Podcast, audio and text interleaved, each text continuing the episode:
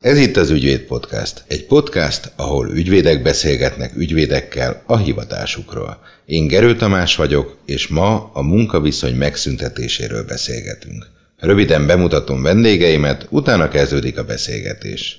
Sziller Linda. kétezer-négyben végzett az ELTÉn, dolgozott nemzetközi ügyvédirodában, majd saját irodát nyitott, a Magyar Munkajogi Társaság tagja. Tarján Zoltán a Pázmányon végzett kétezer-kettőben, egy nemzetközi iroda munkajogi csoportját vezeti. Bálint György a Pázmányon végzett kétezer-háromban, kétezer-négy óta nemzetközi irodák munkajogi csoportjában dolgozik. Európai jogi szakjogász. Akkor kezdjünk is bele.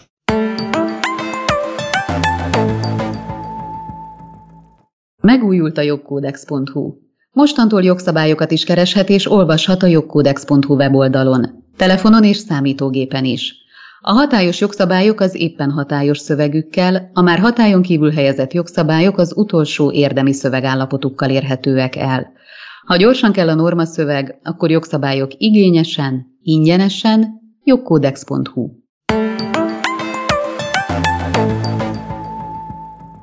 tíz éve lépett hatályba a munkatörvénykönyve, az em té tíz éves gyakorlatát fogjuk most elemezni. Hogyha ki tudunk emelni egy fejezetet, és ez kicsit ez a saját választásom, akkor ez most a munkaviszony megszűnése és megszüntetése. A praxisotok során mely megszüntetési módokkal találkoztatok olyan szempontból a leggyakrabban, hogy amiből a legtöbb ügyfél megkeresés jött? Zoltán. Természetesen számos formája és módja van a munkaviszony megszüntetésének, de alapvetően a, természetesen a rendes felmondással és mondjuk a közös megegyezéssel találkozunk a gyakorlatban a legtöbbet. Én azt gondolom, hogy ez a legtöbb kollégánál így lehet. Természetesen a többi eset is előfordul, akár határozott idejű munkaviszony megszüntetése, akár próbaidő alatti azonnali hatályú megszüntetés, de ezek azért jóval ritkábban. Illetve ami még érdekes, hogy a gyakorlatban jellemzően azzal keresnek meg az ügyfelek sokszor, hogy meg szeretnék szüntetni a munkaviszonyt, és menet közben, illetve jogi vizsgálatot követően derül az ki, hogy esetleg azonnali hatályú felmondás is megállhat, vagy ha az jogilag kockázatos, akkor csak rendes felmondás, illetve bizonyos esetekben még az is lehetséges, hogy nincs elegendő bizonyíték a rendes felmondásra sem, és emiatt a közös megegyezés irányát tanácsoljuk az ügyfeleknek. Linda, nálad munkáltató vagy munkavállaló az, amelyik többet keres ilyen problémával? Amikor jogvita alakul ki, akkor azt jellemzően munkavállalók szokták kezdeményezni. A felmondási ügyeknek a sajátossága az, hogy ha egy munkavállaló sérelmezi a, a jogviszonynak a megszüntetését, akkor összesen harminc napja van arra, hogy bírósághoz forduljon, tehát ezt viszonylag gyorsan kell eldönteni. Sima felmondásnál szoktak indulni ezek a perek, illetve azonnali hatályú felmondásnál, hiszen az azonnali hatályú felmondás munkavállalói szempontból a leghátrányosabb, hiszen ilyenkor se felmondási idő, se végkielégítés nincsen. Tehát ilyen esetben azért a munkavállalók elég nagy kedvet szoktak arra érezni, hogy kezdeményezzenek egy jogvitát, és megpróbálják akkor kártérítési úton kompenzálni a sérelmeiket. Ez a kártérítési gyakorlat változott ugye az új em té-vel.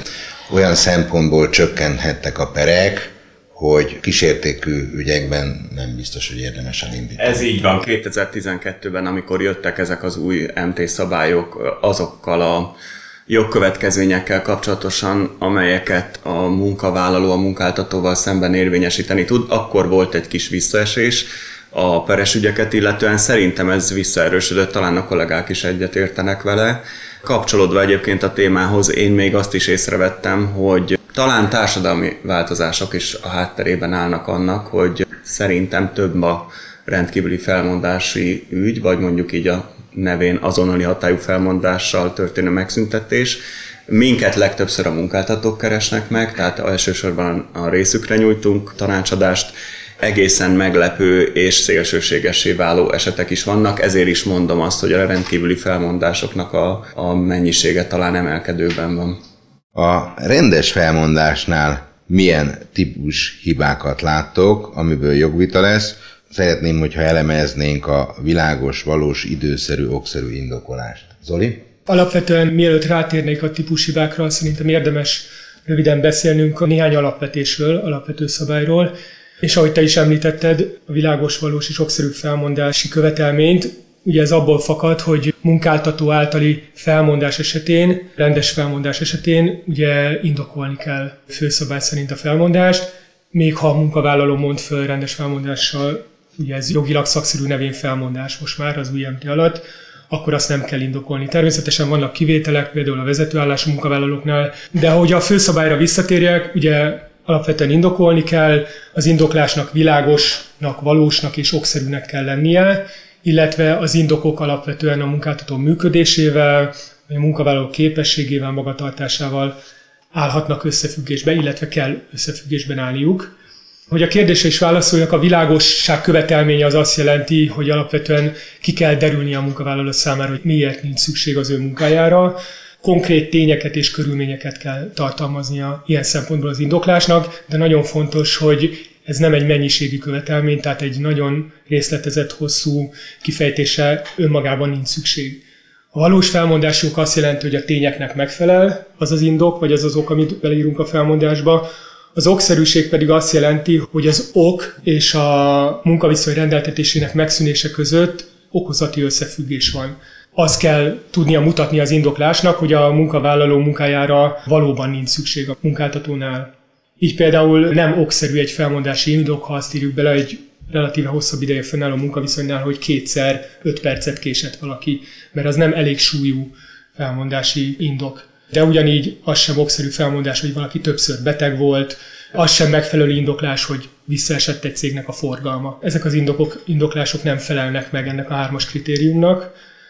Nyilván ezzel kapcsolatban számos további jogi követelmény is van. Az okoknak ugye a közléskor fenn, kell fennállnia, és az is egy érdekes gyakorlat egyébként, hogyha több okot tartalmaz egy felmondás, akkor a bírói gyakorlat szerint elég, hogyha az egyik megáll és az egyik bizonyítható, és hosszan lehetne még sorolni a követelményeket, de szerintem első körben ezek a legfontosabbak. Azt hogyan tudod mérlegelni, milyen kritériumok alapján, hogy az a felmondás, amit mondjuk a munkavállaló elé tesz, hogy ez valóban valós, okszerű, világos, tehát mik a szempontok? Elsősorban természetesen a törvényi követelményeket alapul véve vizsgáljuk meg mi is ezeket a felmondásokat, és aztán nyilván a, a, a bírói gyakorlatban kialakuló elveket és ítélkezési gyakorlatot vesszük figyelembe. De egy típushibákról volt szó, van egy, ami szerintem elég elterjedt, amit, amit szívesen felvetnék, hogy beszéljünk róla. Munkáltatóknál nagyon gyakori, hogy teljesítménykövetelményeket határoznak meg a munkavállalók számára, tehát például egy értékesítési tervet, vagy egy, mondjuk tipikusan egy területi képviselőnek előírják, hogy abban az adott termékben, amit a cég forgalmaz, mondjuk mennyit kell értékesítenie. És akkor ezeket a teljesítéseket figyelik, és egy, egy kifejezetten gyakori eset az, hogy azért mondanak fel valakinek, mert ezeket a tervszámokat nem hozzák. És tulajdonképpen a munkáltató szempontjából még logikus és életszerű is lenne, hiszen ez a cég fő tevékenysége is így termel profitot, hogy ezeket hozzák a munkavállalók. Szokták is mondani, hogy de hát más munkavállalóknak sikerül. Ugyanakkor azt látni kell, hogy ez nem lesz egy önmagában egy jogszerű felmondási indok. Tehát elvárt teljesítménytől való elmaradás önmagában nem lehet a felmondásnak az indoka. Méghozzá azért nem, mert ahogy itt el is hangzott a kollégámtól, megvan az törvényben, hogy milyen indokcsoportokat lehet felhozni egy felmondáson, tehát a munkavállaló magatartása, a munkavállaló képessége, illetve a munkáltató működési körébe tartozó ok. És az, hogy valaki csak egy, egy előírt tervszámot nem ér el, az önmagában egyik kategóriának sem felel meg. Tehát ilyenkor is úgy kell indokolni, elképzelhető, hogy ez a, az adott munkavállaló valami tényleg nem csinál jól, és ezért marad el a, az eredménye az elvárt számoktól. Ugyanakkor az is lehetséges, hogy teljesen külső, objektív tényezők állnak a háttérben, mondjuk ő egy olyan régióban dolgozik, ahol más a fizetőképesség, mint ahol a kollégája, vagy esetleg a konkurencia erősebb ezen a területen. Tehát bármilyen egyéb körülmény lehet. Ilyen esetekben egyébként akkor jár el jól a, a munkáltató, hogyha megnézi az adott személynek, ennek a nem jól teljesítő munkavállalónak a munkavégzését, és abban találja meg azokat az okokat, amik miatt nem tudja hozni a számokat, tehát például az illetőnek nem jó a termékismerete, vagy a munkaidejének jelentős részét nem munkával tölti, vagy nem tartja kellően a kapcsolatot a munkáltatónak az ügyfeleivel. Gyuri, munkáltató működésével kapcsolatos megszüntetési okoknál mi szokott lenni a típushiba? Ott kevés lehetőség van a típushibára szerintem, mert a munkáltató működésével összefüggő ok azért az egy jolly joker. Tehát amikor a munkavállaló magatartását és a munkavállaló képességeit nem kell elemezni, hanem egy reorganizációt hajtok végre, ott azért a munkáltatóknak a döntő többsége ki tudja mutatni és bizonyítani tudja a perben, hogy a munkaviszony megszüntetése jogszerű volt. Talán itt ezzel kapcsolatosan megemlítenék viszont valamit, az időszerűség kérdését, amit a világos, valós, okszerű trióhoz később kapcsolt hozzá a Kúria. Mégpedig a, az időszerűség problémája akkor tud jelentkezni egy munkáltató működésére alapított felmondás kapcsán, mint probléma, hogyha például a munkáltató azt mondja, hogy hát itt végre akarok hajtani egy átszervezést, és mondjuk erről valamiféle döntés születik, tegyük fel májusban. De nem találom meg azt a munkavállalót, aki majd az átalakított, átszabott, csökkentett, megnövelt munkát ellátja. Majd egyszer csak besétál valaki, mondjuk októberben, és azt mondom, hogy hát akkor a májusi döntésem alapján most októberben felmondok ennek az embernek. Na erre azt fogják mondani, hogy ez nem időszerű. Tehát, hogy miközben megáll az az indok, hogy a munkakört tényleg megszüntették, mert ebben az összetételben ez a munkakör a továbbiakban nem létezik. Például az időszerűségen még egy munkáltató működésére alapított felmondást is el lehet rontani.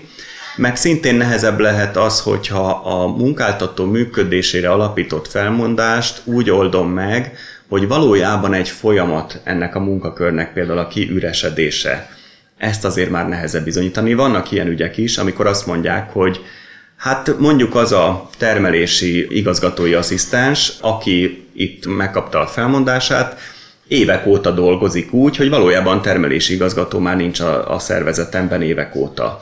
És akkor nyilván ott van a kérdés, hogy amikor ezt a munkakört megszüntetem, akkor vajon a munkavállaló nem érvelhet-e jogszerűen azzal, hogy na de hát én évek óta itt dolgozom, hát akkor a munkaköröm átalakult. Akkor te most hiába szüntettél meg egy termelési igazgatói munkakört, ha én két éve nem így dolgozom. Én a munkáltató működési körébe tartozó okkal indokolt felmondások típus hibájához tennék hozzá annyit, hogy nemrégiben megváltozott a bírói gyakorlat, és mostanában jelentkező hiba ezeknél az ügyeknél a munkakör megszüntetés és a létszámcsökkentés, mint kifejezések elkülönítésének a kérdése. Ugye egy viszonylag egyszerű dologról van szó egyébként, ha egy munkáltató foglalkoztat mondjuk négy darab recepcióst, és egy olyan döntést hoz, hogy a továbbiakban csak három fővel fogja ellátni ezt a tevékenységet, akkor egy létszámcsökkentésről beszélünk. Hogyha úgy dönt, hogy mind a négy embert elküldi, és a továbbiakban nem lesz recepciós munkakörű személye, mert mondjuk mindenki home office-ban dolgozik, akkor az viszont egy munkakör megszüntetés, hiszen egyetlen egy olyan ember sem marad, aki ezt a munkakört betölti. Na most korábban a bírói gyakorlat elfogad azt a fajta felmondást, amikor mondjuk az volt a, a, az indoklás, hogy bár létszámcsökkentés történt, de mondjuk azt írta bele egy munkáltató a felmondásba, hogy megszüntette az adott személy munkakörét. Sajnos most azonban lényegesen szigorúbban ítélik már meg ezt a kérdést, és hogyha a munkáltató a rossz kifejezést szerepelteti, akkor önmagában ezért jogellenes lehet a felmondás. Elhangzott, hogy alapvetően ez egy jolly joker, munkáltató működésével összefüggő ok, mint felmondási ok, de emellett azt is látni kell, hogy ebben az egyszerűségben azért jogi kockázatok is húzódnak, és itt felvetném a rendeltetés ellenes joggyakorlás alapelvét. Mi találkoztunk a gyakorlatunkban olyan üggyel, ahol alapvetően azért más ok, például valamilyen személyes konfliktus a munkavállalóval állt a háttérben, de ezt akarták úgymond elfedni egy átszervezéssel vagy egy munkakör megszüntetéssel. Ebben azért van jogi kockázat. Nagyon érdekes megjegyezni, hogy ebben az esetben ugye jogellenes felmondásra hivatkozásnál a munkavállalót fogja terhelni a bizonyítási kötelezettség. Tehát ha a rendeltetés ellenes joggyakorlásra hivatkozik a munkavállaló, akkor megfordul úgymond a bizonyítási teher, és emiatt legjobb tudomásom szerint viszonylag szűk körben ítélik meg ezt a bíróságok a munkavállaló javára. Gyuri?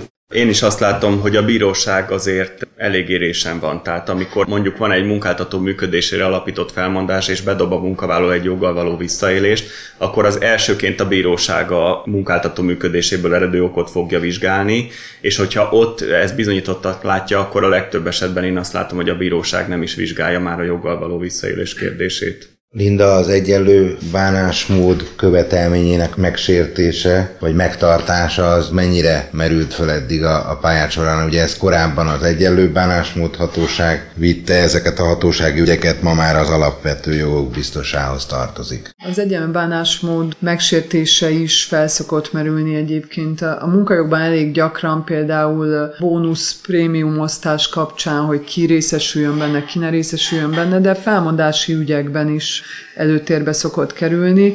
Jellemzően kisebb cégek azok, akik úgymond nem, úgy gondolják, hogy nem engedhetik meg maguknak, hogy olyan munkavállalókat foglalkoztassanak, akik sokat betegek, vagy mondjuk olyan fiatal nőt, aki gyermeket szeretne vállalni, tehát a várható, hogy lesz egy várandóság, aztán egy hosszabb tartamú fizetés nélküli szabadság, és hát ezek a munkáltatók, tehát ezért ez nagyobb cégeknél nem nagyon szokott előfordulni, de ezeknél a mondjuk, hogy költségérzékenyebb cégeknél nem egyszer merül fel az, hogy hogyan lehetne elküldeni egy olyan munkavállalót, akire a gyakorlatban mondjuk ilyen indokok miatt nem lehet számítani.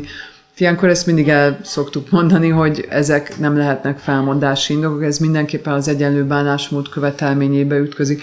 De az egyenlő bánásmód megsértésének a lényege az az, hogyha valaki rendelkezik egy úgynevezett védett tulajdonsággal, például itt a, a felsoroltaknál ugye az anyasság, a várandóság, a keresőképtelenség, betegség, stb., akkor őt nem lehet hátrányosabb bánásmódban részesíteni, mint a vele összehasonlítható helyzetben lévő más személyeket. Praxisotok során olyannal már találkoztatok, hogy mesterséges intelligenciával mondjuk mérik a munkavállalók képességeit, abszolút, és ez alapján valakinek felmondanak? Abszolút találkoztunk ilyennel. Talán érdemes itt megemlíteni azt, hogy ennek van egy súlyos adatvédelmi oldala. Annak ellenére, hogy itt az adatvédelmi szabályokban azért bőségesen volt változás az utóbbi időben, az biztos, hogy például a munkavállalókat megfigyelni kizárólag a teljesítmény mérése szempontjából nem lehet. Tehát nyilván biztonsági, vagyonbiztonsági, személyi biztonsági okokra visszavezethetően lehet például videókamerákat elhelyezni, vagy lehet olyan algoritmusokat beiktatni, amelyek azt mérik, hogy hogyan lehetne ezeket a folyamatokat fejleszteni, jobbá tenni. De csak azért beiktatni ezeket, mert a munkavállalónak a teljesítményét így akarják mérni, tilos. Na most, amikor nagyon kilóg a lóláb, és a felmondáson látszik, hogy valójában az algoritmus meg a videófelvétel funkciója az volt, hogy a teljesítményét mérjék, akkor nagyon nehéz arra azt mondani arra a felmondásra, hogy akkor csináljuk meg és tegyük ki azt a munkavállalót. Egy munkajogásznak mennyire kell gé dé pé er szakértőnek is lenni, Zoli? Nagyon szorosan összekapcsolódott ez a két jogterület, főleg a az utóbbi néhány évben, ugye kétezer-tizennyolctól alkalmazandó az egységes európai adatvédelmi rendelet. Nyilván előtt is voltak adatvédelmi szabályok lokálisan, és ugyanúgy alkalmazandók voltak a munkavállalók adatainak kezelésével kapcsolatban is, de nyilván a megnövekedett bírságkockázat miatt jóval nagyobb figyelem irányul napjainkban az adatvédelmi kérdésekre. Elengedhetetlen, hogy ezekkel kapcsolatban bizonyos mértékű ismeretbirtokában legyünk. Talán annyival egészíteném ki, hogy ha a munkajogász már odáig eljut, hogy felmerül benne, hogy hol van itt az adatvédelmi probléma, akkor már rengeteg jót tett. Tehát amikor tudja azt, hogy hol kell egy jelzést adni az adatvédelmi jogász kollégának az ügyben, akkor, akkor az már nagyon hasznos. Nagyon szigorú harminc napos határidő van a megtámadásra, úgymond, hogyha felmondást közölnek. Hogyha egy ügyfél az utolsó napon jön hozzád, akkor mit teszel vele? Tény, hogy nem a legszerencsésebb helyzet, de mondjuk én alapvetően nem ezen az alapon szoktam mérlegelni, hanem azt nézem, hogy milyen az ügy. Vannak olyan felmondások, amikre ránézésre látszik, hogy ezt elrontották, és hogy ez gyakorlatilag egy nyerő ügy lesz, akkor hát az a helyzet, hogy ezt az utolsó napon is bevállalom, és vannak olyan felmondások, amiken meg első ránézésre látszik, hogy jól lettek megírva, hogy nagyon-nagyon nehéz helyzetben lesz a munkavállaló, még ha igaza is van, akkor sem fogja tudni jó eséllyel ezt bizonyítani, és akkor azt a harminc nap első napján sem vállalom be, hanem igazából ilyenkor leszoktam beszélni az ügyfeleket a perindításról, és általában egyébként erre, erre jól is reagálnak, mert azért azt látni kell, hogy egy ilyen munkaügyi per, bár vannak költségkedvezmények és illetékfeljegyzési jog is, tehát nem a per megindításakor kerül sokba, de azért ezek elég sokáig is tartanak, és elég drágák is. Szerintem olyan pert nem érdemes olyan munkaügyi perten indítani, munkavállalóként hangsúlyozom, aminek olyan fifty-fifty a kimenetel. Tehát mondjuk én speciál csak olyan ügyet vállalok el, ami, ami nagyon-nagyon jó eséllyel nyerhető. Hát nyilván meglepetések azért még olyankor is lehetnek, de azért szerintem egy ügy indítás, akkor azért elég jól meg lehet azt becsülni, hogy ennek mi a várható kimenetel. Bizonyos esetekben a munkáltatók azért könnyen úgymond sarokba szoríthatóak munkavállalók által, és ezen felbozdulva azért sok munkavállaló igény jelentkezik felmondásokat követően, és bepróbálkoznak a munkavállalók valamilyen egyességet elérni, vagy valamennyi plusz pénzt úgymond kicsikarni a munkáltatókból. Az az igazság, hogyha egy pici alapja is van az ügynek, akkor nagyon sok munkáltató pontosan a pernek a költségei, magas költségei miatt, illetve a időigénye miatt általában a közös megegyezés irányába hajlik, és inkább kifizetnek valamennyi pénzt, csak ne folytatódjon egy ügy. Mikor lehet azonnali hatállyal felmondani? A munkaszerződésben érdemes a listát készíteni az azonnali hatályú felmondási okok felsorolásával. Azonnali hatályú felmondásra leegyszerűsítve a legsúlyosabb kötelezettségszegések esetében van lehetőség, vagy hogyha olyan magatartást tanúsít valaki, hogy gyakorlatilag lehetetlen a munkaviszonynak a fenntartása. Munkavállalói oldalon egyébként, amit én leggyakrabban szoktam tapasztalni, meg bírói gyakorlat is egy kifejezetten súlyos és azonnali hatályú felmondásra indokot adó esetként ítél meg, az az, az igazolatlan hiányzás. Tehát az igazolatlan hiányzás már egy nagyon rövid időtartamban is, akár pár óra esetén is jogszerű azonnali hatályú felmondás indoka lehet. Egyébként itt felvetnék egy biztos a kollégáim által is ismert gyakorlati problémát, amikor a, a munkavállaló nem jön be dolgozni, és ugye ott áll a munkáltató, hogy hát igen, ez egy igazolatlan távollétnek tűnik, és sokszor már úgy jön a telefon is hozzánk az irodába, hogy már készítsük is a felmondást, de hát közben meg lehetséges, hogy az illető beteg keresőképtelen állományban van, és olyan helyzetbe került, hogy nem tud jelezni a munkáltató felé, és akkor ugye ilyenkor később aztán a, az orvosi igazolások beszerzésének az ideje is egy problémás pont, amikor azt mondja egy ügyfél, hogy a munkavállaló csak küldött egy es em es-t, hogy beteg lett, de mondjuk egy hete nem tudnak róla semmit. Mondjuk én ilyenkor mindig azt szoktam tanácsolni a munkáltatónak, hogy nagyon óvatosan járjunk el, és inkább várjunk, szólítsuk fel, kérdezzük meg, hogy miért nem küldött igazolás, stb.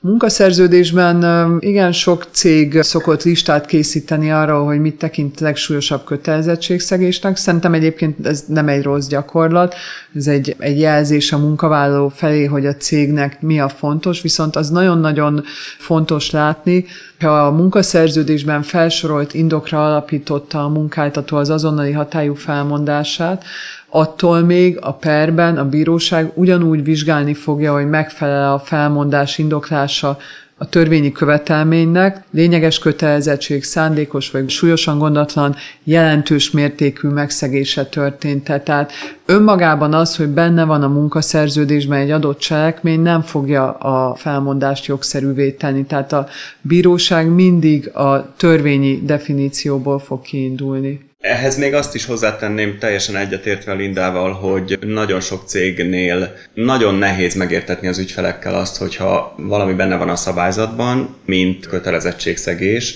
az nem biztos, hogy az em té alapján is kötelezettségszegés lesz. Tehát nem csak a munkaszerződéses listát szokták bevasalni a jogi tanácsadó ügyvéden, hogy de hát ügyvéd úr benne volt a szerződésben, most ezért egy azonnalit adunk, ha tetszik, ha nem, hanem a szabályzatokat is. A szabályzatok meg nagyon sokszor ugye a multicégek szabályzatai, amit vagy átpofoztak a magyar jogi követelményeknek megfelelően, vagy nem. Nyilván a multik szeretik, hogyha globálisan minél hasonlóbb szabályok hatálya alatt állnak a munkavállalóik, bármely országban is dolgozzanak. Nagyon sokszor ez egy típus hiba, hogyha nem szereznek be például jogi tanácsot, és akár a munkaszerződésben, akár a szabályzatban foglalt követelményekre hivatkozva megszüntetik azonnali hatállyal, indokolt azonnali hatályú felmondással a jogviszonyt, majd kiderül, hogy az em té-ben foglalt követelményeknek viszont nem felel meg, pedig a bíróság mindig azt kéri számon. Ezek a listák, ezek mindig csak példálózóak lehetnek, jogilag is egyébként, nem szűkíthetők le a jogszabályban adott felmondási lehetőségek, és mindenképpen ez is a javasolt munkáltatói oldalról legalábbis. Nyilván ezzel nem szűkíti le a saját mozgásterét a munkáltató. Ezeknek a listáknak nyilván a nagy előnye az, hogy később a bizonyítást ugye megkönnyíti munkáltatói oldalon bizonyos értelemben. Erre néhány jó példa. Ezekben a listákban állunk, sokszor benne szokott lenni mondjuk a titoktartási kötelezettség megszegése, vagy a szellemi alkotásokra vonatkozó bizonyos rendelkezések megszegése. Ezek nem olyan triviális, egyértelmű kötelezettségszegések, amelyek feltétlenül következnek mondjuk egy munkajogi bírói gyakorlatból, de adott esetben ezeknek a felsorolása segíthet annak a bizonyításában, de egyetértve a kollégáimmal, ez önmagában nem egy garancia arra, hogy ez, ez meg fog állni az azonnali hatűfelmondás. Még az egy jó gyakorlat, amit látni az ügyfeleknél, és tényleg hasznosnak tartom, amikor ezekre a bizonyos munkaszerződésben vagy szabályzatban felsorolt felmondási okokra oktatásokat tartanak. Nagyon hasznos tud lenni egy perben, amikor egy jelenléti ívet elő tudunk húzni a cilinderből, vagy a legtöbb cégnél már elektronikusan zajlanak ezek az oktatások, és akkor utána ezek az elektronikus jelek adják a bizonyítási eszközt arra nézve, hogy a munkavállaló megértette, hogy a cég működése szempontjából ez az ok, ami mondjuk a szerződésben vagy a szabályzatban van, miért olyan súlyú. Tehát megismerte, körüljárta, dokumentálta, hogy ismerte, és mégis megszegte ezt a szabályt. A notórius késés is lehet azonnali hatályú felmondásra alapot adó? Kedvenc kifejezésünkkel élve ugye az eset összes körülményeit vizsgálva kell végén a jogi tanácsot megadni, de, de nyilvánvalóan egy hosszú ideje fennálló notórius gyakorlat vezethet természetesen. Egy példa, valakit őrizetbe vesznek, és ugye attól még, hogy valakit őrizetbe vesznek, és indul egy büntetőeljárás, még lehet, hogy akár a nyomozás végén megszüntetik ellene az eljárást, vagy később a bíróság felmenti. Na most ilyen esetekben mit tudtok tanácsolni a munkáltatónak, ha egy büntetőeljárás indul egy munkavállalóval szemben? Én, ha jól emlékszem, van egy olyan bírósági döntés, mert nyilván szerintem már mindannyian körüljártuk ezt a kérdést. Van olyan bírósági döntés, amelyik azt mondja, hogy ha őrizetbe veszik, akkor szándékosan hozta magát abba a helyzetbe, hogy a munkaszerződésből eredő kötelezettségeinek nem tud eleget tenni, ergo a munkaviszonyát erre alapítottan meg lehet szüntetni. Most azt nem kell feltétlenül eldöntenünk, hogy felmondással vagy azonnali hatályú felmondással. Hát én nem vagyok róla meggyőződve, hogy erre a bé há-ra minden esetben érdemes hivatkozni. De egyébként ehhez a témához kapcsolódva olyan esetek is vannak, amikor például a rendőrség lefoglalja a céges laptopot az illető lakásán, mert mondjuk bejelez a multicégnek a külföldi i té szervezete, hogy ezen és ezen a laptopon például gyermekpornó futott, ezek után kimegy a rendőrség, lefoglalja a laptopot, és akkor ott a kérdés, hogy tulajdonképpen mi történt most, elvileg tudnék én adni egy másik laptopot, de nem is feltétlenül szeretnék, adott esetben a lefoglalás tényét belefoglaljam-e a felmondásba, vagy egyáltalán csak a gyerekpornónézés céges gépen, szóval rendkívül sok rétű, tehát az őrizetbevétel témájához kapcsolódóan még akár szintén vannak nagyon hasonló olyan esetek, amikor a munkavállalónak valamilyen büntetőjoggal összefüggő esete akár megakadályozza a munkaszerződésből eredő kötelezettségek teljesítését. Pont most zárult le egy ügyem, amiben azonnali hatályú felmondással szüntették meg a munkavállalónak a munkaviszonyát. Ott a kolléga kétszer késett, a másodiknál már írásbeli figyelmeztetést kapott, még azon a héten, amikor megkapta az írásbeli figyelmeztetést, még egyszer késett, és akkor a munkáltató adott neki egy azonnali hatályú felmondást. Ezt a dolgozó nem vette tudomásul, és pert indított, és el is veszítette. A bíróság nagyon helyesen kimondta azt, hogy a, a munkáltatónak abszolút jogában áll szankcionálni, főleg akkor, hogyha már felhívta a figyelmét a munkavállalónak arra, hogy a pontos beérkezés egy elvárt magatartás a munkahelyen. Egyébként utalt arra a bírói gyakorlatra is, hogy a kimentett késés is lehet felmondásnak az alapját. Egyébként ebben a perben a munkavállaló valóban küldött es em es-t, leírta azt, hogy azt hiszem, hogy nagy volt a forgalom, másik alkalommal meg nem talált parkolóhelyet, és ezért késett el a munkahelyéről. Ezek nem olyan indokok, amik miatt mentesülni lehet a szankciók alól. Menjünk tovább akkor a közös megegyezésre. Mennyi gondolkodási időt kell hagyni a munkavállalónak egy ajánlat esetén?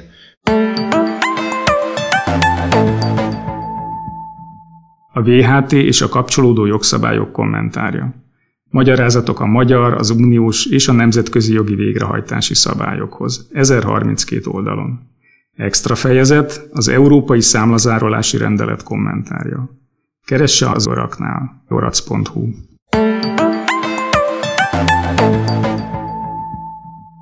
Mennyi gondolkodási időt kell hagyni a munkavállalónak egy ajánlat esetén? A bíróság még azt is mérlegeli, hogy milyen szenioritással rendelkezett az a munkavállaló, milyen munkakört töltött be, adott esetben ő maga munkáltató joggyakorló volt-e, tehát látott-e már életében közös megegyezést, amit ő maga tolt, akkor még korábban egy másik munkavállaló elé. Volt egy nagyon érdekes eset ezzel kapcsolatosan, egy közös megegyezést kötött a munkaviszony megszüntetéséről egy munkavállaló, majd a saját jognyilatkozatát megtámadva közölte, hogy ő tévedett, és egy nagyon hosszú vita alakult ki azzal kapcsolatosan, hogy azok a teljesítménybér számítási metódusok és kimutatások, amik az alapját képezték a munkaviszony megszüntetés feltételeinek, azt ő megértette. És akkor a bíróság részletesen feltárta, hogy hány percig voltak összesen bent abban a tárgyalóban, a munkavállaló milyen munkakört látott el, tehát a korábbiakban már látott-e egyáltalán olyat, hogy közös megegyezés, és még a bíróság azt is értékelte, hogy egyébként a munkáltató képviselői a munkavállalót magára hagyták a szobában, és kedvére és a megfelelő időben tudott a saját ügyvédjével telefonálni. Tehát azért ezt a pert a munkavállaló szerintem teljesen indokoltan elvesztette. Zoli? A munkáltatók nem szeretnének mondjuk több nap gondolkodási időt adni, nem szeretnék, ha hazavinnék a tervezett közös megegyezést, és majd másnap visszajön vele. Például itt gondolok mondjuk esetleg a betegszabadság kivételének kockázatára a munkavállaló oldalon. Tehát alapvetően itt egy napon belül nekünk az a tapasztalatunk, próbálják elintézni ezt a dolgot, de azt mindenképp mi is szoktuk hangsúlyozni, hogy, hogy néhány óra, illetve több óra gondolkodási időt mindenképp érdemes adni. Legjobb tudomásom szerint nincs kialakult általános szabály erre, általános gyakorlat erre, hogy pontosan hány óra gondolkodási időt kell éppen kinek adni. Érdemes emiatt talán, nem tudom én, reggelre, délelőtre szervezni az ilyen találkozókat, és akkor talán estig van idő ezeket eldönteni. Ha egy munkavállalót a munkáltató behív a tárgyalóba a munkaviszony megszüntetésének, a munkaviszony lezárása céljába, és akkor ott van két papír, ami közül választani kell, akkor már azt nem szokták szeretni, hogyha a munkavállaló elhagyja a tárgyalót, pont azért, amit egyébként az Zoli is említett, hogy nem ritka, hogy a munkavállaló ilyenkor kijelenti, hogy rosszul lett, és azon elmegy a házi orvosához, és keresőképtelen állományba veteti magát, ami egyébként nem ritkán több hónapig is tart utána. Nagyon-nagyon kell vigyázni ilyenkor, hogy nem lehet egy munkavállalót bezárni a tárgyalóba, tehát olyan, olyan nem létezik, hogy rácsukják az ajtót, és azt mondják, hogy nem mehet ki onnan. Tehát ezért ilyenkor nagyon-nagyon óvatosan kell eljárni. De az is tény, hogy megvan annak a kockázata, hogyha az illetőtnek azt mondják, hogy akkor egész nap gondolkodhat, visszamegy a gépéhez, olyan anyagokat menthet. Tehát ezeket mind-mind a gyakorlati tapasztalatok alapján mondom, mert ezek, ezek mind megtörtént esetek. Tehát volt olyan, hogy a munkavállaló utána visszament a számítógépéhez, és még egy olyan cégnél dolgozott, ahol azért elég komoly, szigorú informatikai szabályok voltak, és utána gmailes e-mail címre egyszerűen nagy mennyiségű, egyébként bizalmas információt tartalmazó anyagot küldött ki, azért, hogy majd később egy esetleges munkaügyi perben tudjon védekezni. Azért nekem az a tapasztalatom, hogy ez úgy szokott történni, hogy a tárgyalót úgy tudja elhagyni a munkavállaló, hogy a két papír közül az egyiket átveszi. Adott esetben, hogyha még tovább akar gondolkodni, akkor azt szokták csinálni, hogy átadják neki a felmondást azzal, hogyha mondjuk két órán belül visszajön, akkor a munkáltató a munkavállaló hozzájárulásával ezt a felmondást visszavonja, és aláírják együtt a közös megegyezést. Picit áteveztünk a felmondás közlésének a témájára, ami szerintem a munkajognak az egyik legizgalmasabb része, és hogyha szabad, akkor itt megemlítenék egy olyan esetet, de kapcsolódik ahhoz, hogy mennyi időt hagyjunk a munkavállalónak a közös megegyezés elfogadására vagy nem elfogadására. Volt egyszer egy olyan eset, ahol mikor a belső céges jogásznak a felmondására, munkaviszonyának a felmondására került sor, egészen egyszerűen azért, mert olyan irgalmatlan mennyiségben privát célokra használta a munkáltató erőforrásait, hogy azt a munkaviszonyt nem lehetett fenntartani, és mivel ez is egy globális cég volt, azt hiszem a számviteli feladatokat talán Indiában látták el, és Indiából jelezték a munkáltató képviselőinek a részére, hogy nem nagyon értik, hogy ez a munkavállaló miért eszik több ezer dolláros vacsorákat feltétlenül Kaliforniában. Ott is e körül is ment a vita, hogy vajon a munkavállalónak megfelelő idő állt-e rendelkezésre a közös megegyezés értelmezéséhez, és ott például a perben az általam látottaknak kifejezetten jelentősége volt, mert én az egyik lehetséges tanú voltam arra az esetre, ha megtagadja a felmondás átvételét, és a közös sem írja alá, és ott például a feladatom az volt, amikor betettek egy tárgyalóba, hogy legyek ott talomban, hogyha tanúskodni kell, hogy egy piszkos tornacipőnek a mozgását figyeljem, mert mindig öltöny volt rajta piszkos tornacipővel. Tehát megfigyeltem a, az üvegajtó alsó részén, hogy a piszkos tornacipő milyen irányba megy. Elment a tárgyaló irányába, ekkor felírtam, hogy hány órakor ment, és figyeltem, hogy a piszkos tornacipő mikor megy a lépcsőház felé, és én úgy döntöttem, hogy kellő időt kapott ahhoz, hogy a közös megegyezésben foglalt feltételeket megértse. És mi lett a vége? Béke. Mennyire gyakori, Zoli, nálatok, hogy egy közös megegyezést utána megtámad akár a munkavállaló, akár a munkáltató? A mi gyakorlatunkban ez talán még nem is fordult elő, igazából nagyon ritka szerintem. Linda? Mi is alapvetően munkáltatókat képviselünk, és nagyon örülünk, hogyha egy jogviszonyt közös megegyezéssel lehet lezárni, hiszen ott a megtámadási lehetőség az rendkívül szűk. Ugye akkor volt olyan egyébként pro bono vállalt ügyem, ahol egy idős néni volt a munkavállaló, aki már nyugdíj mellett dolgozott, és ő vele írattak alá egy olyan közös megegyezést, amiben még egy tartozás elismerés is volt, és akkor azt elvállaltam, hogy megtámadjuk a bíróság előtt. Tehát ezek nem kellemes ügyek, szóval ezeket kifejezetten nehéz bizonyítani. Ott mondjuk egyességgel zárult az ügy, úgyhogy nem derült ki, hogy, hogy mi lett volna a bíróságnak a az álláspontja, de, de ezek, ezek tényleg nehéz ügyek. Tehát munkáltatói szempontból nagyon-nagyon jó a közös megegyezés. Gyuri, mi történik akkor, hogyha nem hajlandó átvenni a munkavállaló az azonnali hatályú felmondást? Az ügyfeleket el szoktuk látni egy jegyzőkönyvvel, amiben a felek rögzítik, a jelenlévők rögzítik, hogy a munkavállaló megtagadta a felmondás átvételét, és hála Istennek van az em té huszonnegyedik paragrafusában egy olyan szabály, ami azt rögzíti, hogy amennyiben az azonnali hatályú vagy a felmondás közlését a munkavállaló megtagadja vagy megakadályozza, akkor az kézbesítettnek minősül és hatályos. Tehát ez különösebb gondot nem okoz, inkább az okozza ezekben az esetekben a gondot, hogyha a munkáltató a felmondás körülményeit nem szeretné feltétlenül nagy dobra verni, és inkább az okoz neki gondot, hogy a felmondás közlőjén kívül szeretném, ha két tanú lenne a szobában. Először is a tanúk irritálják a munkavállalókat, mert nem érti, hogy miért vannak ott, nem érti, hogy miért hárman ülnek vele szemben, miközben ő egyedül van, ráadásul jogász nélkül. Ennél a két tanú plusz a közlő kombináción kívül már csak egy rosszabb van, amikor a munkáltató ügyvédje is ott van, akkor már négyen ülnek vele szemben, és teljesen aránytalanná válik a helyzete, ez is rendkívül irritálja a munkavállalókat. Míg jogi segítség van arra a kérdésre, hogy mi történik, hogyha a munkavállaló megtagadja a felmondás átvételét, a gyakorlatban nehezebb a kivitelezése annak, hogy a, a, a jogász által kitalált létszám legyen a tárgyalóban. Egyébként a munkáltatók ilyenkor sok esetben a felmondást ezek után kipostázzák a munkavállaló számára, de ez nem feltétlenül szükséges. Ha a munkavállaló az átvételt megtagadta, akkor közöltnek minősül a felmondás. Tulajdonképpen a munkáltatónak még szívességet is tesz, hiszen a munkáltató ebben az esetben nem kell, hogy kipostázza a felmondást. A munkavállaló számára a harminc napos keresetindítási határidő ugyanúgy elkezdődik, viszont nincsen az irat a kezében, amit a bíróságon meg kellene támadnia. Én láttam olyat is egyébként, amikor a munkavállaló elmondta, hogy tartalmilag mi az a felmondás, amit a kezébe nyomtak a tárgyalóba, amit aztán ő visszaadott azzal, hogy ő ezt nem veszi át, mert nem ért vele egyet. De el szeretett volna menni bíróságra, visszament egy-két héttel később a munkáltatóhoz, hogy akkor adják ki neki ezt a felmondást, hogy meg tudja támadni, és akkor amit a kezébe kapott, abban már egy teljesen más indoklás szerepelt, ugyanis a munkáltató időközben azt, ami ott a tárgyalóban elhangzott, az alapján szépen átfogalmazta a felmondását, és akkor így másodikra már egy szabályos felmondást adott át. Nyilván a munkavállaló semmilyen módon nem tudta bizonyítani, hogy, hogy igazából nem ezt közölték vele eredetileg.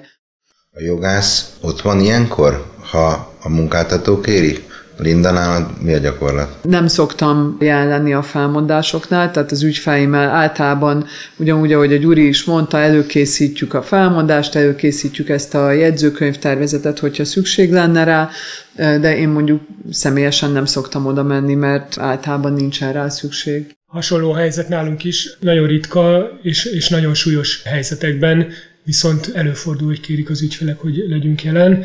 Ez szerintem egy különleges élmény minden munkajogásznak, elég sok feszültséggel teli is tud lenni. Volt, ez már jó néhány éve egy ügyünk, egy nagy gyógyszergyártó cég ellen versenyhatósági eljárás indult, kartellgyanúba keveredett, és gyakorlatilag az egész vezetést úgymond lefejezték, és ott bizony marketingvezető, beleértve a jogi vezetőt, a végén a vezérigazgatót, a munkaviszonyának a megszüntetésére került sor, és ezeken a személyes megbeszéléseken ott kellett ülnöm nekem személyesen. Különleges élmény volt. Természetesen ezek olyan munkavállalók voltak, akik szintén ügyvéddel érkeztek, pozíciójuknál, tapasztalatuknál, illetve a helyzet súlyát ismerve, úgyhogy ott helyben a jogászok tudták szerkeszteni akár a közös megegyezést is a végén, szóval egészen különleges élmény. Amikor a, a jogászt szeretnék invitálni a felmondás közlésére, akkor azért sok esetben legalább annyit sikerül kiimádkoznom az ügyfelekből, hogy ne lőjük saját magunkat térden, ne legyen ott a munkáltató ügyvédje, mert akkor a munkavállalónak is azonnal kelleni fog egy.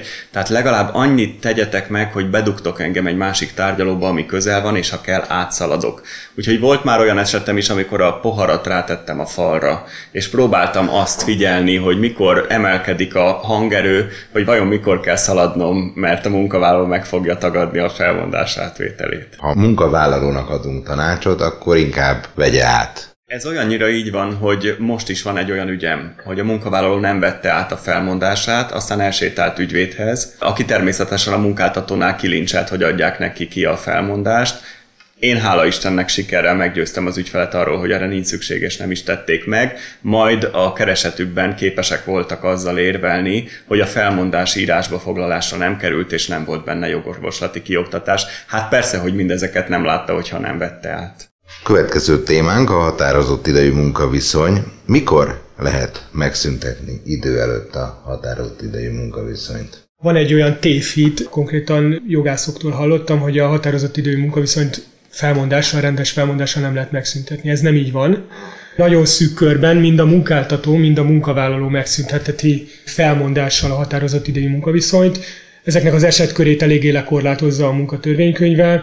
Munkáltató által megszüntethető felmondással a határozott idejű munkaviszony felszámolási csődeljárás esetén, munkavállaló képességére hivatkozással, vagy akkor, ha elháríthatatlan külső ok miatt lehetetlen a munkaviszony fenntartása. Nyilván ez egy tág kategória, látszólag több minden beleférhet, de nyilvánvalóan próbálja szűkíteni a szóhasználata az em té-nek. Munkavállalói oldalról pedig akkor lehet felmondással megszüntetni a határozott idejű munkaviszonyt, hogyha a munkaviszony fenntartása lehetetlen vagy aránytalan sérelemmel járna.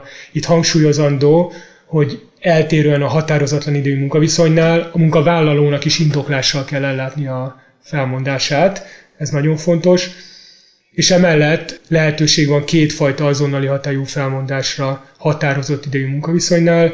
Az egyik a, a már ismertetett szankciós felmondás, tehát hogyha súlyos kötelezettségszegésre kerül sor, vagy valaki olyan magatartást tanúsít, hogy munkaviszony fenntartása lehetetlen, akkor határozott idejű esetében is megszüntethető azonnali hatállyal, illetve van egy speciális eset, ez az úgynevezett kompenzációs azonnali hatályú felmondás, amikor indoklás nélkül azonnali hatállyal felmondhat a munkáltató, de a hátralévő időre, de legfeljebb egy évre ki kell fizetni a munkavállalót, leegyszerűsítve, távolléti díjat kell fizetni. Erre is lehetőség van. Vegyünk egy konkrét példát. Van egy sportoló, munkaszerződéssel foglalkoztatják, romlik a teljesítménye, fel lehet-e mondani a határozott idő előtt a munkaviszonyát, erre a bizonyos képességbeli problémára hivatkozva, hogyha mondjuk előző szezonban X gólt rúgott, a másik szezonban meg alig talál be a kapuba. Hát nem állítom, hogy a mindennapokban találkoznék ilyen, ilyen felmondásokkal, ahol sportbeli teljesítményről van szó. Feltételezem, hogy nem a gólrugás mennyisége a képességeknek az egyetlen fokmérője a, a sportban, vagy hát a fociban. Én gondolom, hogy itt ezt kicsit bővebben kellene megvizsgálni, hogy miből áll össze egy munkavállaló sportoló képessége, hiszen végső soron valami oka van annak, hogy sportklubok irgalmatlan összegeket fizetnek sportolókért, tehát valahogy azt valaki tán méri. Az, hogy mondjuk egy, egy labdarúgó nem tud annyi gólt lőni, ahányat tőle elvárnak, szerintem megint csak önmagában nem lesz felmondási indok, hiszen én mondjuk nem értek a focihoz, de azért annyit tudok, hogy az, hogy valaki nem tud gólt lőni, az ugye a csapattársaktól kezdve egy csomó egyéb tényezőn is múlik. Úgyhogy szerintem az lesz a jó megközelítés, amit Gyuri említett, hogy itt azért biztos, hogy van számos olyan tényező, amit figyelembe lehet venni, vagy figyelembe kell venni egy adott sportoló képességének a megítélésekor, és hogyha ezeknek az a, az eredménye, hogy hiányzik ez a képesség, akkor fel lehet mondani, vagy ha a munkáltató ugye a biztonságos megoldásra törekszik, akkor megteheti azt, hogy indoklás nélkül azonnali hatállyal felmondja a munkaviszonyt, és kifizeti a hátralévő időre, legfeljebb egy évre a bérét az adott munkavállalónak. A határozott idejű munkaviszonynál a munkaszerződésben érdemes szintén listát állítani, vagy ezt az em té nem teszi lehetővé? Lehetővé teszi az em té, hogy határozott idejű szerződésekre be is beletegyünk egy listát, szerintem nem nagyon érdemes. Tehát olyan szinten szűkíti be a felmondással történő megszüntetési lehetőségeket az em té, hogy azon belül még egy lista elég fölöslegesnek tűnne a szerződésben. És hozzá kell tennem azért az ügyfeleknél azt látom, hogy a határozott idejű szerződések felmondással történő megszüntetésének a lehetőségeiről, amikor megkapják a jogi tanácsot, akkor rendszerint elrettennek tőle, és inkább megvárják, hogy az a pár hónap már, vagy az a rövid idő még csak letelik. De nem, nem túl népszerű kifizetni tizenkét havi juttatást, távolléti díjat vagy alapbért a munkavállaló részére. A következő témánk a próbaidő. Linda, a próbaidő alatt meg kell indokolni a munkaviszony megszüntetését? Próbaidő alatt azonnali hatállyal indoklás nélkül meg lehet szüntetni a munkaviszonyt. Ezt egyébként általában mind a munkáltatók, mind a munkavállalók szokták tudni. Ami inkább zavart szokott kelteni, az az, hogy sokan úgy értelmezik, hogyha nem kell indokolni, akkor nem kell írásba foglalni sem.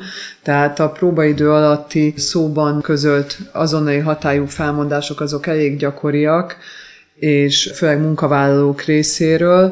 Ugye amikor ezt a beszélgetést elkezdtük, akkor arról volt szó, hogy főleg munkavállalók indítanak munkaviszony megszüntetéssel kapcsolatos pereket. Ez azért van, mert hogyha a munkáltató indítja, és számára kedvező kimenetele is van a pernek, akkor is egy nagyon alacsony összegű kártérítést tud ezért kapni, tehát jellemzően ugye, amit, amit ő követelhet, ez a munkavállaló általi felmondásra, tehát felmondási időre jutó távolléti díj, tehát leegyszerűsítve nagyjából egy egyhavi fizetése az illetőnek.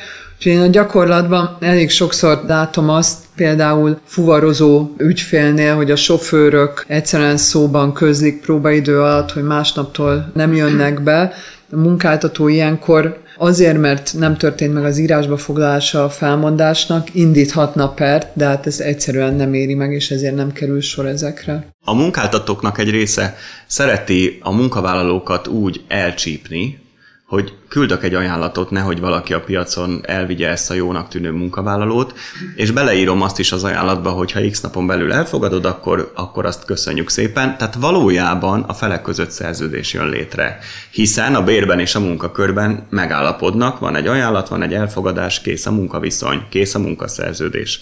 Nagyon ritka az, hogy a próbaidővel kapcsolatos rendelkezéseket egy ilyen ajánlatba beletegyék. És akkor itt van a nagy veszély, amikor leül a munkavállaló mondjuk az első napon, amikor várja, hogy elé tegyék a szerződést, és adott esetben közölheti, hogy próbaidőről eddig szó sem volt, és ilyen feltételekkel közöttünk létrejött a munkaszerződés, úgyhogy akkor én a próbaidőt tartalmazó írott munkaszerződést alá sem írnám. Van olyan, hogy nincs próbaidő?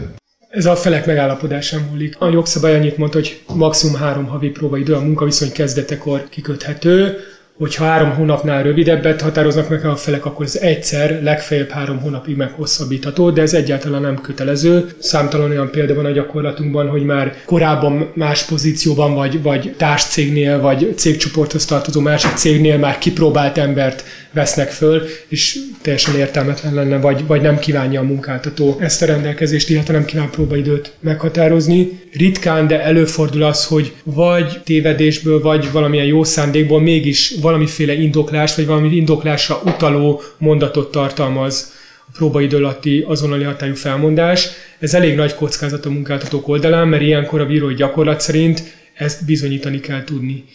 Úgyhogy erre érdemes figyelni. Következő gyakorlati probléma szokott lenni az, hogy a próbaidő végéhez közeledve az utolsó egy-két napban próbálják tető alá hozni ezt az azonnali hatályú felmondást. Itt nyilván nagyon kell figyelni arra, hogy mikor jár le melyik napon a próbaidő, és azt követően közölt azonnali hatályú felmondás már nem lesz indoklás nélküli, már nem lesz jogszerű. Illetve még egy érdekes dologra hívnám fel a figyelmet, hogy alapvetően ugye a főszabály az, hogy nem kell indoklással ellátni a próbaidő alatti felmondást, és azonnali hatállyal meg lehet szüntetni a munkaviszonyt. Viszont vannak olyan esetek, és például ilyen lehet egy kismama esete, amikor bizonyos munkajogi alapelvek sérülhetnek. Gondolok itt a jóhiszeműség, tisztesség elvére, vagy a rendeltetésszerű joggyakorlás elvére. Látszólag nagyon egyértelmű és világos és könnyű esetek ezek, de a gyakorlatban előfordulnak bizonyos, bizony kihívás jelentő jogi ügyek is. Azt mondja a bíróság, hogy azért, mert egy intézkedést nem kell indokolni írásban, az nem azt jelenti, hogy annak nincsen oka. Minden ilyen intézkedésnek van oka. Az, hogy valaki kismama, az nem lehet a valódi, tényleges oka a munkaviszony megszüntetésének, próbaidő alatt sem. Ahogy Zoli is mondta, hogyha egy intézkedést megindokolnak, akkor azt már a bíróság vizsgálhatja. De tovább megyek, hogyha a munkavállaló joggal való visszaélésre, egyenlő bánásmód megsértésére hivatkozik, akkor a munkáltatónak azt is a bíróság előtt már be kell tudnia mutatni, hogy mi volt a tényleges oka annak a felmondásnak, annak a munkaviszony megszüntetésnek, és ezt a bíróság vizsgálni fogja, tehát hogy az adott esetben ilyenkor ami történhet, az az, hogy a kismama megkapja ezt, a, ezt az azonnali hatályú felmondást indoklás nélkül a próbaidő alatt, de ha ő utána azt állítja a perben, hogy őt kifejezetten azért küldték el, mert az ő felettese megtudta, hogy ő várandós, hogy édesanyja lesz, és nem fognak tudni számítani a munkájára, akkor a munkáltatónak kell tudnia bemutatni és bizonyítani egy, egy jogszerű indokot, ami emögött az intézkedés mögött ténylegesen állt.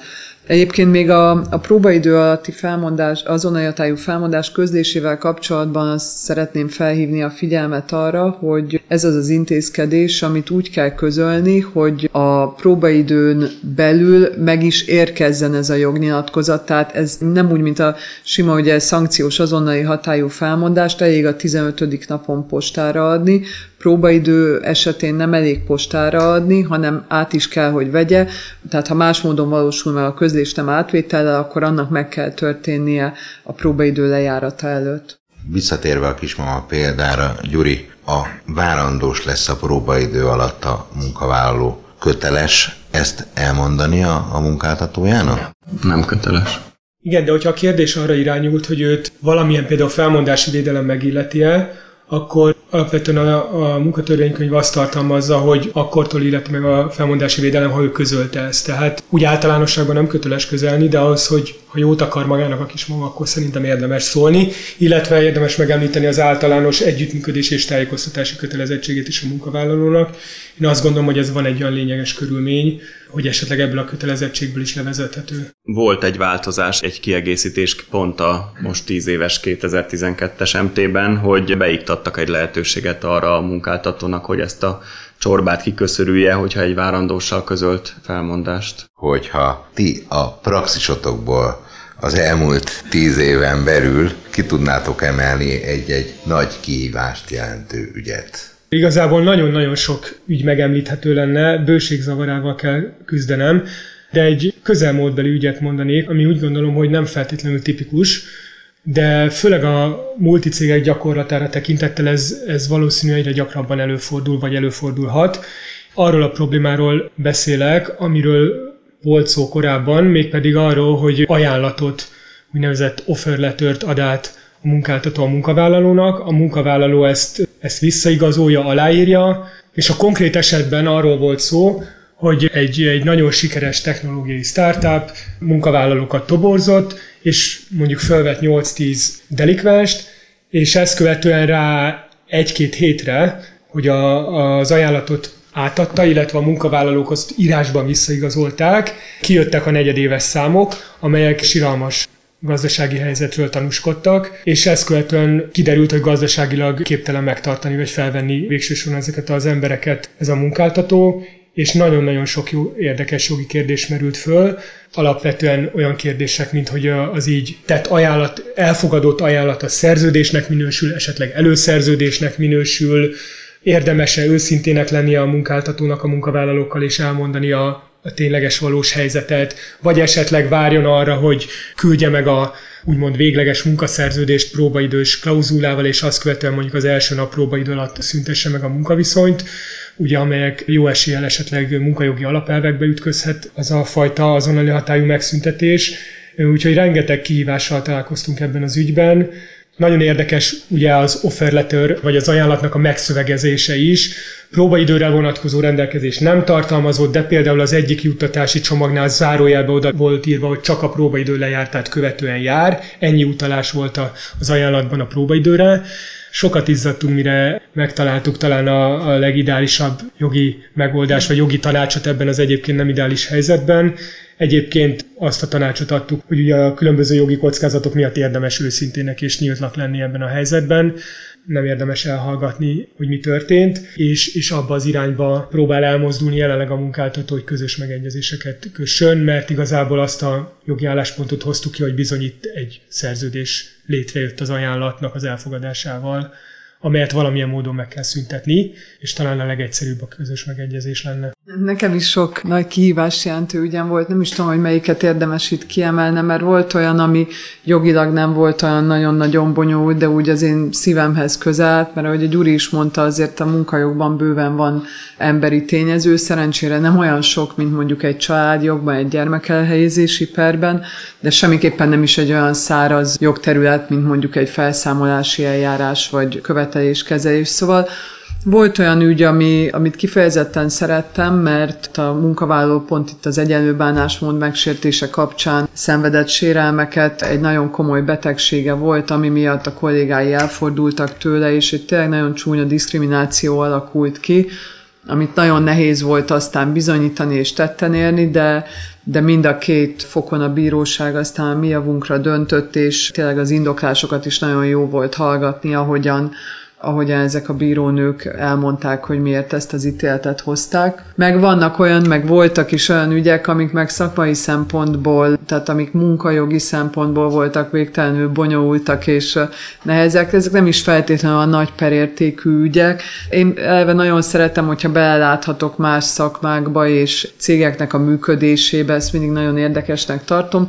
Volt például olyan ilyen cipőbolt, hálózat, millió egy boltjuk van az ország területén, ahol egy nagyon-nagyon részletes felmondást közöltek az üzletvezetőjével, és rengeteg adat és információ és checklist és minden egyéb volt, különböző elvárásoknak kellett megfelelni, és akkor ott egy legalább három évig tartó per volt a, a felek között. Azt az ügyet is például nagyon szerettem, azt kevésbé érzelmi, mint inkább szakmai szempontok miatt, de tényleg nagyon sokáig lehetne folytatni a sort, mert valóban nagyon változatos a mi szakmánk, tehát nagyon-nagyon sokféle ügy kerül elég. Én talán azt az ügyet emelném ki, ahol egy nagyon kellemes csalódás ért a munkaügyi bíróság részéről, a munkáltatót képviseltük, és a munkaviszony felmondással került megszüntetésre. A hátterében az állt, hogy egy ügyvezetőnek a munkaviszonyának a felmondása történt, aki nemrégiben egy nagyobb globális cégnek eladta az üzlet részét is ugyanebben a cégben,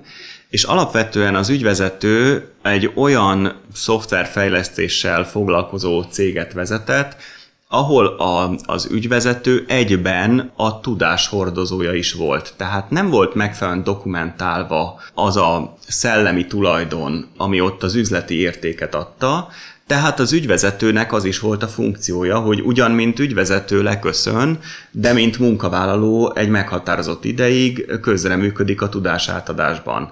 Na most ezt a tudásátadást egyben az új tulajdonos olyan fontosnak tekintette, hogy egy halasztott adásvételt kötöttek az üzletrészre, és tisztázták, hogy amikor teljes körűen dokumentáltan átadja a tudást az ügyvezető, na majd akkor kapod meg az utolsó részletet az üzletrész adásvétel lezárásaként. Na most nem teljesítette határidőre az ügyvezető ezt a tudásátadást, és mint egyébként a per során kiderült, mert az ügyféltől megtudtam, neki már volt korábban is egy cége, ahol ugyanezt csinálta, felfejlesztett valamit, eladta egy olyan külföldi befektetőnek, akinek fogalma se volt, hogyha a magyar piacra jön, akkor mit csináljon, elmulasztotta azt az új tulajdonos, hogy egy due diligence-t végrehajtsanak, tehát gyakorlatilag azt se tudta, mibe belevásárolt, és abban a hitben volt, hogy majd az üzleti etika megvédi az ő érdekeit, és az ügyvezető mindent megfelelően át fog adni. Na, ehhez képest ez nem történt meg, felmondásra elküldték a, az ügyvezetőt, és természetesen nem fizették ki neki az utolsó hátralékot az üzletrész adásvételnek az, az értékéből, és első és másodfokon is megnyertük, annak ellenére, hogy egy egymondatos felmondást kapott az illető, tehát enyhén szólva féltünk attól, hogy mi lesz, hiszen nem mi írtuk a felmondást, és ennek ellenére a bíróság teljes részletességgel feltárta, hogy mi a gazdasági jelentősége annak, amikor az egyedüli igazi üzleti értéket képviselő tudást nem adja át a munkavállaló. E-mailekből, tanúknyilatkozataiból és minden egyéb törmelékekből raktuk össze darabról darabra ezt a folyamatot, hogy mit, miért, meddig kellett volna megcsinálnia, és ha szabad még itt arra is utalnom, hogy olyan meglepően magas ügyvédi munkadíjat ítélt meg a bíróság, ami teljesen váratlan volt, mert gyakorlatilag alig csökkentették azt az ügyvédi munkadíjat, amiről beadtuk a dokumentációt. Felmondás jogszerűsége másodfokon is megállt, viszont a másodfok már egyáltalán nem volt kibékülve az ügyvédi munkadíj mértékével, úgyhogy ezt az örömöt csak első fokon sikerült zsebre tennünk. Linda, Zoli, Gyuri, köszönöm a beszélgetést!